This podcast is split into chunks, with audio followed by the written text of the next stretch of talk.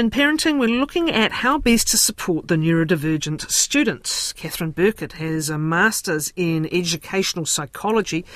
She has a special interest in resilience and is a certified neurosequential model of therapeutics practitioner. She runs neurodiversity workshops to support teachers as part of Life Education's Nurturing Healthy Minds series. Kathryn says parents and caregivers of neurodivergent children can also benefit from understanding how their brains develop and influences uh, behaviour and uh, influences on behaviour and decision making. She works with schools, primary to high schools, and has also done a project with police on better understanding uh, behaviour. Uh, Kathryn, good morning. Good morning. So, what is the model, the neurosequential model of therapeutics, please, to begin? Just help place big, me with great your big um, research. Uh, title.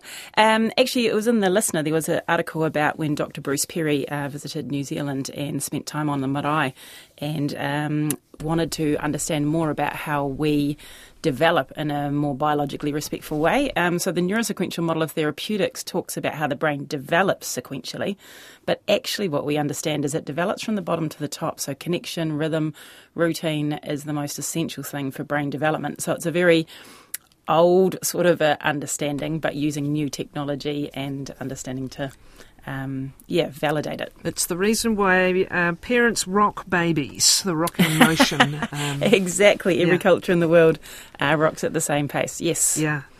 So uh, tell me a little bit about, more about your work with schools then, Kathryn. Yes, I work with schools. I work with all uh, a, a, variety of organisations, corporates. Um, trying to help people understand that sequential development of the brain. We put a lot of focus, especially in our schooling space, um, on the upper part of the brain, the cortex, the executive functioning part. But actually, if the lower part isn't organised and regulated, then we're not getting anywhere. So there's a lot of understanding, um, bringing the neuroscience in and the, the biology in to understand that concept. When we are talking about the neurodiverse child, uh, how do you approach your um, educating, I guess, of teachers and, and others who might be working with that child? Yeah, so it's it's the new thing I get asked everywhere about neurodiversity. But Kathryn, you've told us about these children, but what about neurodiverse children? And we sort of think they go into this different, um, completely different space. And what I want to do with understanding this neuroscience around the brain is to understand that neurodiverse children are still they're still kids and uh, adults, neurodiverse adults, and our brain develops generalizing the same way just if you have a neurodiversity, and by the way, neurodiversity, the definition is not exact. Um, some people will say it's really just people on the autistic Asperger's spectrum, then other people will say neurodiverse encapsulates every um, diagnosis. So just to be aware there's a real divergent understanding.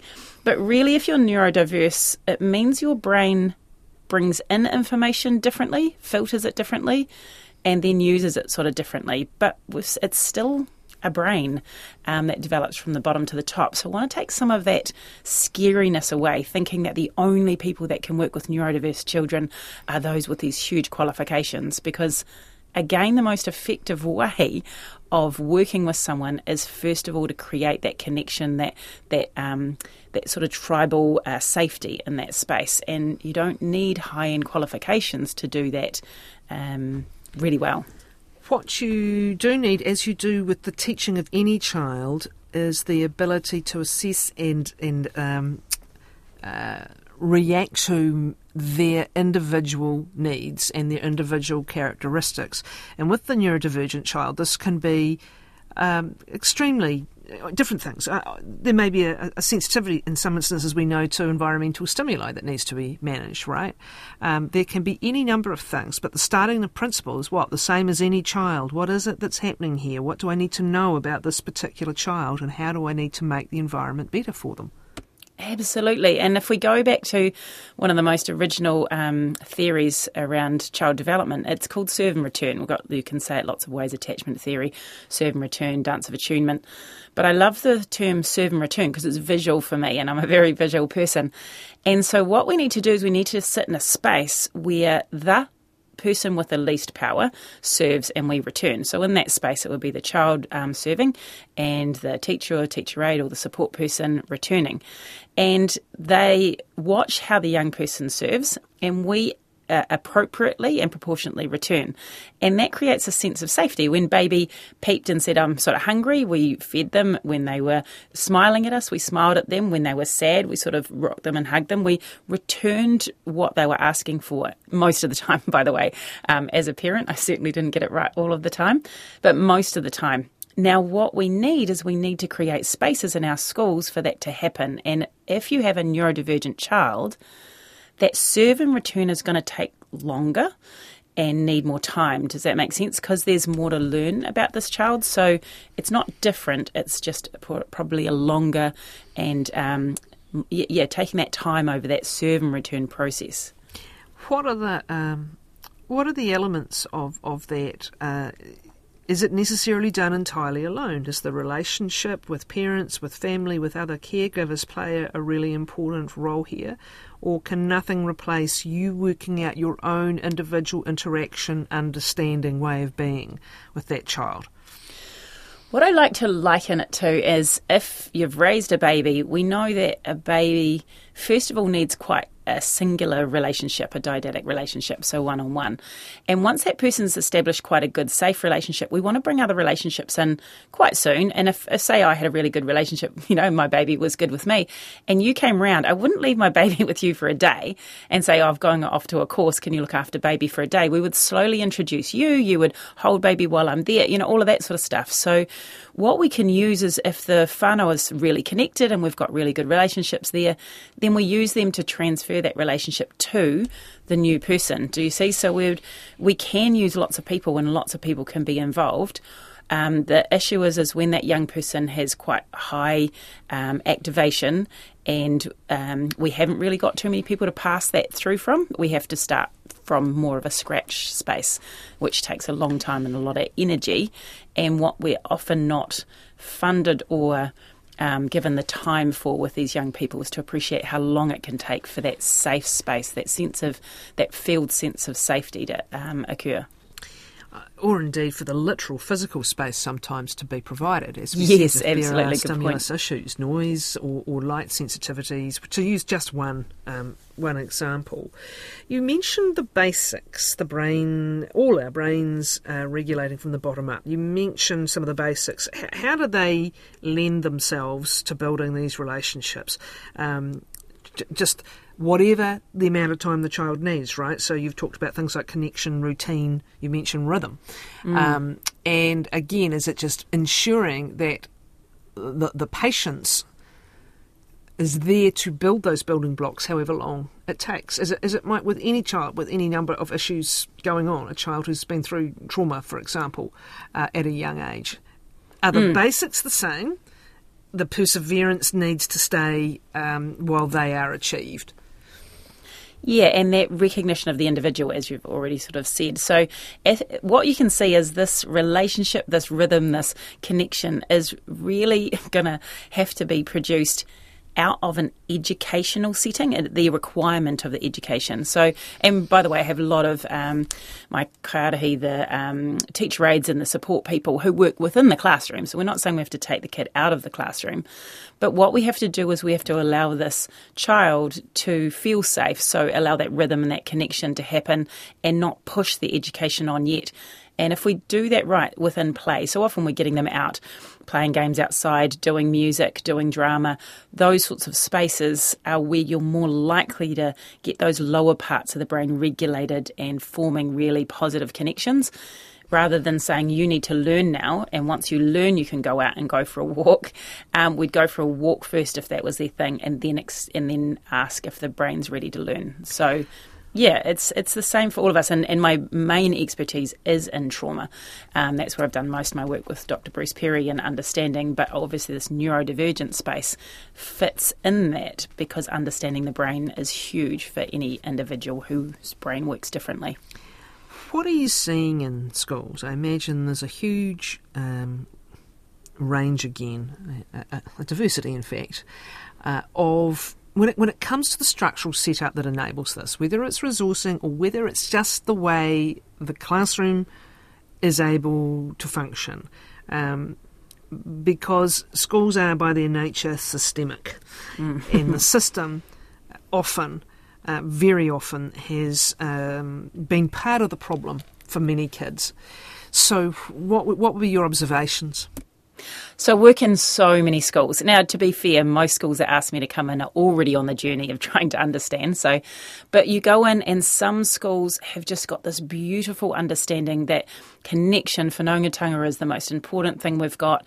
Um, they create that space, and you see incredible learning happening or I might go into a school where they're still very, like you said, uh, systemic and being driven by the outcomes. Um, and unfortunately, you see it more likely in high schools because we've got to have those NCEA outcomes. So, what you can get is you get this feel when you go into schools, but the pressure on the outcomes is just absolutely extravagant now. Um, you know, when you think about even a generation or two ago, if our kids were neurodivergent, they potentially wouldn't have gone to school. They would have left a little bit early, maybe found another place for themselves to feel um, more safe and secure.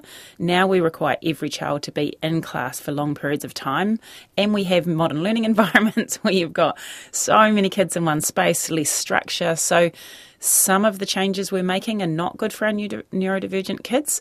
Um, but I see schools doing incredible, incredible work, even like say some high schools doing incredible work because they are recognizing the need for the lower brain connection stuff, and then the education comes rather than being driven by these educational outcomes as the primary and only thing we're focusing on. Can you give an example or two? Of good practice. We've got mm. actually a really beautiful um, project going in Porirua East. And uh, what we have is when we started with six schools, we asked the schools who are the relationships that already exist in your schools. And five of our schools chose their teacher aides, and one school chose their caretaker. And so what we're doing in that space is we are, I then go in and I train these people and the whole school to understand the importance of the lower brain connection rhythm. And so there's two rules in this project. One, our kaiarahi, our navigators have to check in with these young people at least once a day. How they do it, that is up to them because they already have that relational space with them. And the second is to create moments of tolerable stress because this is the resilience building stuff. And they do it within play, they do it within connection. And we are, have now got 12 schools in the project and it is being expanded because it's working. And um, Porirua College is doing an incredible job, um, absolutely, uh, uh, you know, engaging with this space with some really difficult kids. And we see if you do it right, if we take the time, have that patience, build those connections, then we get the learning outcomes. So we're, we're seeing it um, up in Auckland. Um, I'm in Auckland at the moment. Yeah, the, um, out in the coast, there's lots of um, really intentional practice going in there around trauma informed understanding, which helps with our neurodiverse students the, the connection between home and school is perceived as being so vital uh, in any number of circumstances, but particularly where students have challenges.